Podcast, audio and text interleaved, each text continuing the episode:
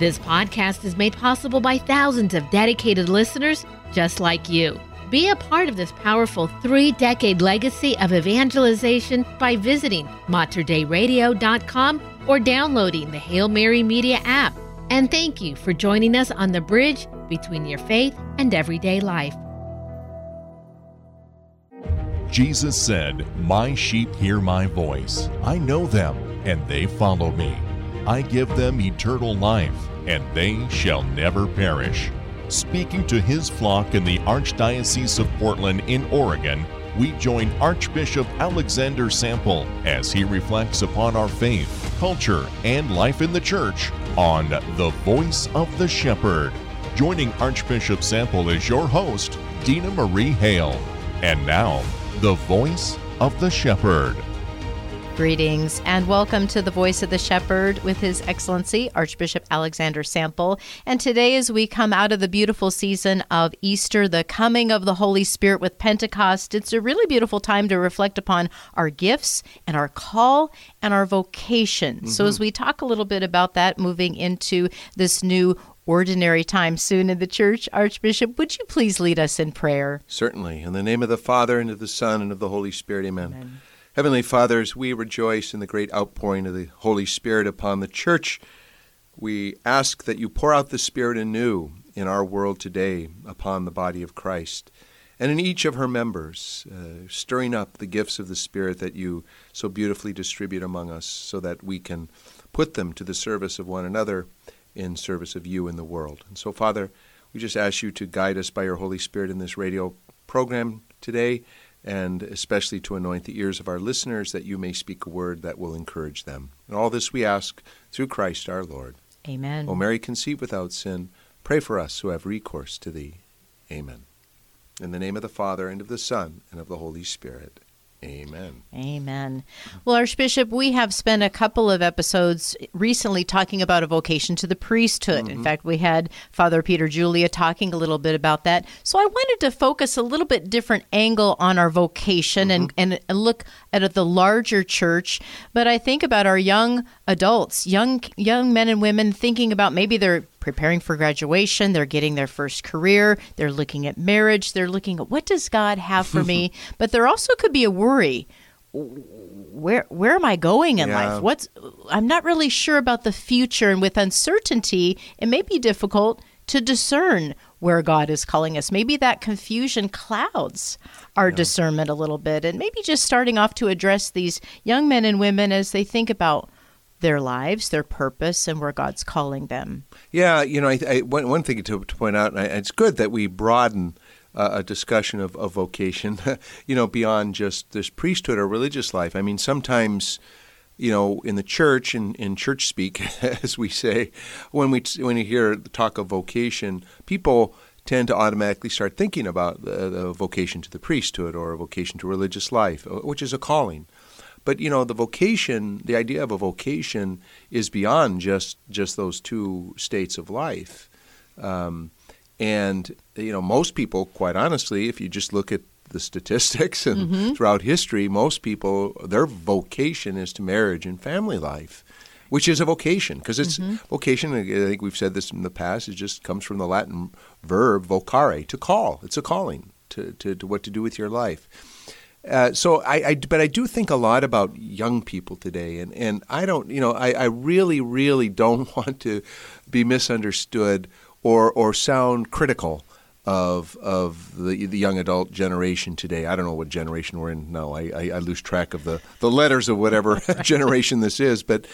Um, and so I don't in any way mean this as a criticism. It's just the reality of their life today, and I think their cultural experience and their growing up, and and it is is a real uncertainty, a real um, I would even say almost an instability, uh, a fear, uh, a, a, doubt, an anxiety. I think I, that there's the word that mm-hmm. I think mm-hmm. I would use. I, I just sense among young adults today great anxiety about life, great anxiety about what I'm supposed to do with my life, uh, and uh, I, I, think that uh, I actually have been interacting, strangely enough, with with a lot of young adults recently, mainly young adult men that have just been, for whatever reason, crossing my path, and gotten into some pretty deep discussions with some of these young guys.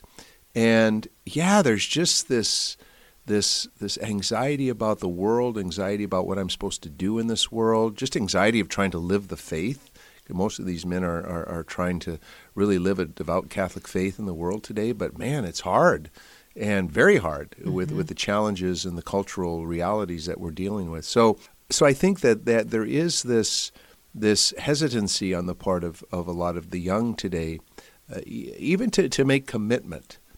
Uh, I, I notice that a lot of young people, uh, you know, they may go to college and they may study a certain, you know, uh, subject or, or, a certain degree with, with a thought of maybe doing something with that degree in their life, and then they end up doing something completely different. Or I, I think a lot of young people today, uh, they, they switch around jobs a lot. Uh, you know, they don't stick with something very long if it, if it's not appealing to them, if it doesn't satisfy them, if it, right away, you know, mm-hmm. uh, they just they move on, and and so it's a, it's a great instability, and I think it's a sign of a deeper a reality uh, in our in our culture today, where um, you know we we we're losing our sense of of trusting in God and placing our lives in into the hands of God, and to realize that God has a plan for my life. And that's the bottom line of mm-hmm. all of this. Whether whether it's marriage, whether it's religious life, whether it's priesthood, whether it's diaconate, whether it's, you know, some people live various forms of a consecrated, a single mm-hmm. life. You know, God has a plan for our life. And, and I think that should be somewhat calming for, for, for young people to realize that I'm just not some random human being bouncing around the world trying to figure it out. That God actually had an intention and purpose in creating me. And he's got a, it really does have a plan for my life. And I, my job, so to speak, is, is to discover that. So on one hand, that might be very comforting to know, okay, I have a purpose here. I have a meaning here. I have, I have something I'm supposed to do with my life but maybe it's maybe it's more anxiety provoking too now because yeah. it's like well how do i figure that out how do i discern what it is that, that, that God is calling me to do mm-hmm. in, in this life. I often say to uh, mainly to younger younger people, um, middle schoolers, uh, high schoolers. I'll often say, you know, we, we, we asked you the wrong question. we always say, what do you want to do with your life? What do you want to be when you grow up? Right? Um, that's the wrong question. What we should be asking those young people is, what do you think God made you for? What do you think God made you to do with your life? What do you think your vocation is in, in the world? Uh, and I think for them to, to discern, you know, God's calling rather than just trying to figure out, well, I'm not sure what I'm attracted to. I'm not sure what I want to do. I, you know, there's great confusion. I think we, we need to get back to trying to discern in prayer, you know, what, what has God called me to do? What has He created me to do? Right. And I think about, you know, the gifts of the Holy Spirit, and these are gifts, one not to be selfish with, one not to not use, but to serve and to use to give back to the church. And so as we identify, well, what are those strengths that I might have, whether it is in, in some type of counsel, mm. listening, being we know those good listeners yeah, right. in our lives, those that we go to when we have something going on, or those that are wise in counsel. Um, we need to use those for our vocation.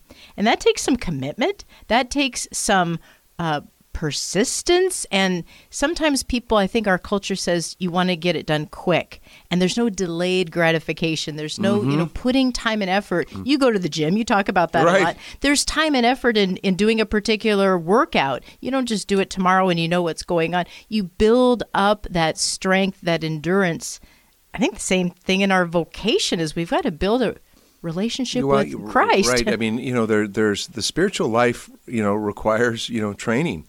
Yeah. You know, uh, and and practice and uh, effort and perseverance. All those things that you're talking about. You know, we, you know, St. Paul uses that that great example. You know, he, you know, he says that the runners deny themselves all sorts of things in order mm-hmm. to to run the race, in order to be fit in order to, to, to, to run that race. But they do that for a, a, crown of leaves that, that withers and fades. But we are on a spiritual journey that, that is a crown of eternal life. And so we need to really persevere and and make the effort and do our part to train ourselves spiritually. And you know, really, a lot of it just comes down to prayer. You know, you, you mentioned the gifts of the Holy Spirit. The Holy Spirit, there are all kinds of manifestations of how the Holy Spirit works in in the world, works in the church, works in individual lives. And each of us are, are receive gifts uh, uh of the Spirit, and we're to use those gifts in the service of one another. Some of the gifts are for our own sanctification. So you know when, when we when we typically speak of the seven gifts of the Holy Spirit, yes, they obviously can be put to great use to to, to help others, but but those gifts are, are also primarily for our sanctification, our spiritual growth. But God distributes all kinds of gifts among the people of God, and we all of you have gifts out there. Mm-hmm. Each one of you has gifts that God has given you, and sometimes we don't recognize them. Sometimes we're we're uh, so down on ourselves and, and such low self esteem sometimes to recognize the gifts that we do have and then to utilize those gifts and to put them you know toward toward the good for others so so those gifts are given by which we are we are given the the abilities to do certain things in this world that, and those are God given gifts that we, we should put at the disposal of God. How do you want me to use these gifts, God, that you have given me? You know, and it could be a, a myriad of things. You talk about being good counsel, you know, listening well. Some have a great gift for teaching. Some have a gift for advising others. Uh, some have a gift of just charity and, and being loving and, and, caring for, for others and the poor, for, for example. Some have great gifts of fortitude and, and courage to lead, and some have great intellectual gifts. Some have very emotional gifts and are very tender-hearted. You know, so so we're all different. Mm-hmm. But God wants us to put these these gifts to use uh, to serve Him, and and we need to discern what those gifts are, and, and then how we can best utilize them. You you know, you said something a minute ago that I think is really part of that experience that I was uh, describing with, with folks today is that we we've we've lived far too long in a culture of instant gratification. Mm-hmm instant gratification. I want it and I want it now. And, you know, most of us, uh, especially when, when you get to be my age, you know, we, we, we recognized when I was young that, hey, you gotta you gotta put in your time, you gotta pay your dues, you gotta take the hard knocks, you know. I mean, okay, here I sit. Uh, I sit here today as, as, an archbishop in the church. Okay, some people think that's a big deal. You know, uh, I, I, I don't think it's all that big a deal. I'm just still just me. But you know, in terms of an office in the church, being an archbishop, I guess yeah, you could say that's that's that's a, a strong leadership position. But you know, I had to start out by being, you know, a, a, parochial vicar. When I was first ordained, I had to be a, an assistant priest in a parish under a pastor. But you you slowly build over time the skills, the abilities, that you, you, gain leadership abilities, and then finally, you know, you're given your own uh, charge in parish, etc. So this idea that that you know, I want it and I want it now. I want to be where I want to be at the at the peak of my career, like tomorrow. Mm-hmm. Uh, and I think that, but I think it's part of it is a cultural thing. We're just used to instant gratification. We want, we want what we want, and we want it now. And I think to be patient uh, and to just uh, realize that you know all things come in time mm-hmm. and according to God's plan and purpose. You know, all good things come to those who, who trust in, in the Lord. And and I think young people, uh, I think especially, but all people, sometimes I just want to say, just relax, mm, right? Relax, just calm down. Relax. It's not, uh, but I think part, part of it too is just a, a, an uncertainty about the meaning of life, mm-hmm.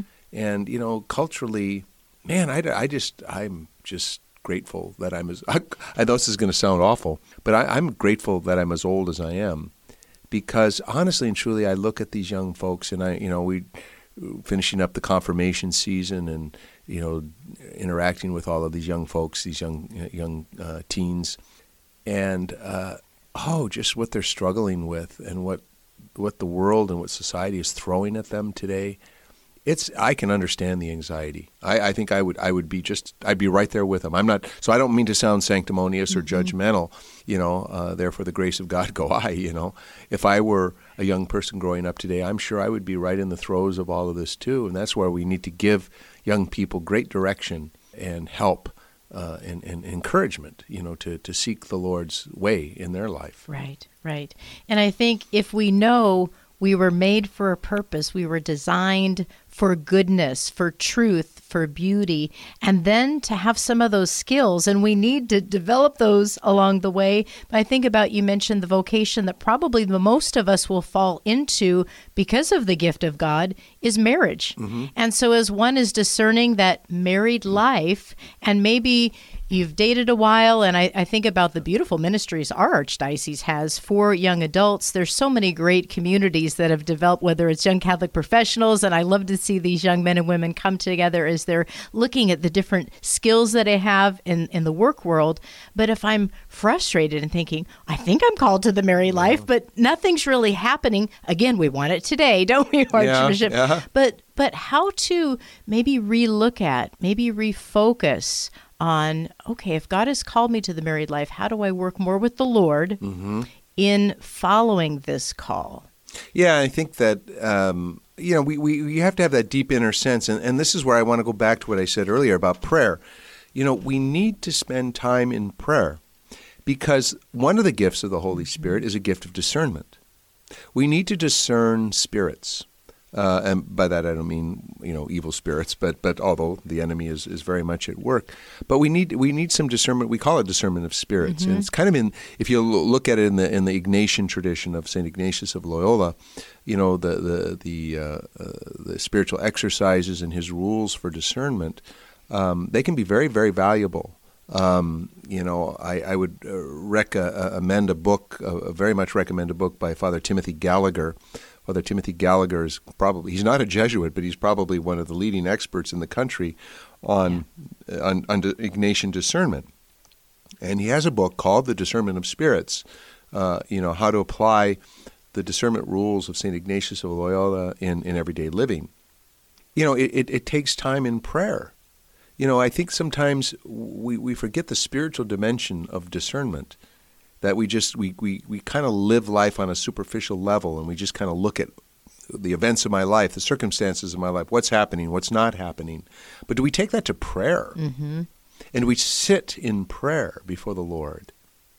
And do we, we ask do we ask the Holy Spirit to reveal to our hearts, you know, what, what is right? You know, and I have to say, I, I I'm kind of a late comer to that that idea of really discerning the, the movement of the Holy Spirit in, in my own life.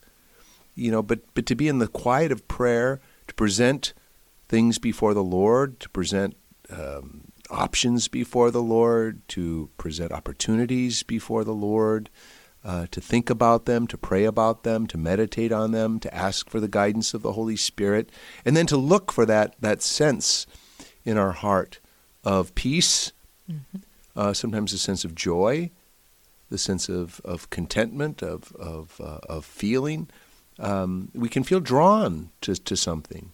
So we do have to discern that, you know, and, and, and I think if, if, a, if, a, if a person, you know, really feels like, yeah, I, I really feel called to marriage and family life, and yet, you know, it, it, it's hard because, you know, how, where, do you, where do you meet people today? you know and where do you meet like-minded people mm-hmm. where do you mm-hmm. meet people that are going to share your faith, your faith. Mm-hmm. Uh, and that's why these groups that you mentioned and, and you know I, I, I, I know it sounds old-fashioned and maybe cliche to, to say but the best place to meet a mate is at church you know uh, you know the the the singles bars and the and the and the, and the club scene is probably not the place today you know, I mean, you know, back in the, back in the day, in the olden days, you know, as my mom used to say, back in her day, you know, yeah, going to dances, going to social events, going out to dinner, going to the, yeah, maybe to the to the to the bars or whatever. In those days, it was a different culture. You know, there was more virtue, quite honestly, uh, in, in people's lives. Now, with the hookup culture and and just the the terrible degradation of of the dignity of the human person that's that's being really just actively promoted out there today. I don't think the club scene, the bar scene, is is the best place to be going looking for a mate. mm-hmm. You know, mm-hmm. somebody that you want to commit your life to. I think I think you know getting involved in your church, getting involved in in these groups like Catholic, young Catholic professionals, or a lot of uh, other parishes have uh, young adult groups. get together with other like-minded young adults and, and just see what happens. You know, you might you might meet that special one. You know, in those right. environments. But um, I mean, if I were a young man today, discern not a priestly vocation, but had discerned marriage, I would be looking for a wife who was going to share my values, was going to share my faith, and you know somebody that, that I could really spend the rest of my life with and grow together in, in faith, hope, and love, uh, and, Right. and raise children. You know, but I'd I would be really looking in, in, in those places. But but it's all it's all discernment. It's it, it, it, it I, again I go back to just making sure you take time in prayer to figure out, you know, God, what are you doing in my life? Because sometimes it can get pretty confusing. It can get very anxious. Uh, sometimes life takes a very sudden turn that we didn't expect. You know, one of the parts of the surrender novena that I love so much, you know, I keep talking about the surrender novena. There's one of the meditations that talks about, and, and I think the Lord says something to the effect of, when I when I must lead you by a path different from the one that you see, mm-hmm. I will prepare you, and you will find yourself like a child asleep in in his mother's arms and, and safely carried across the river.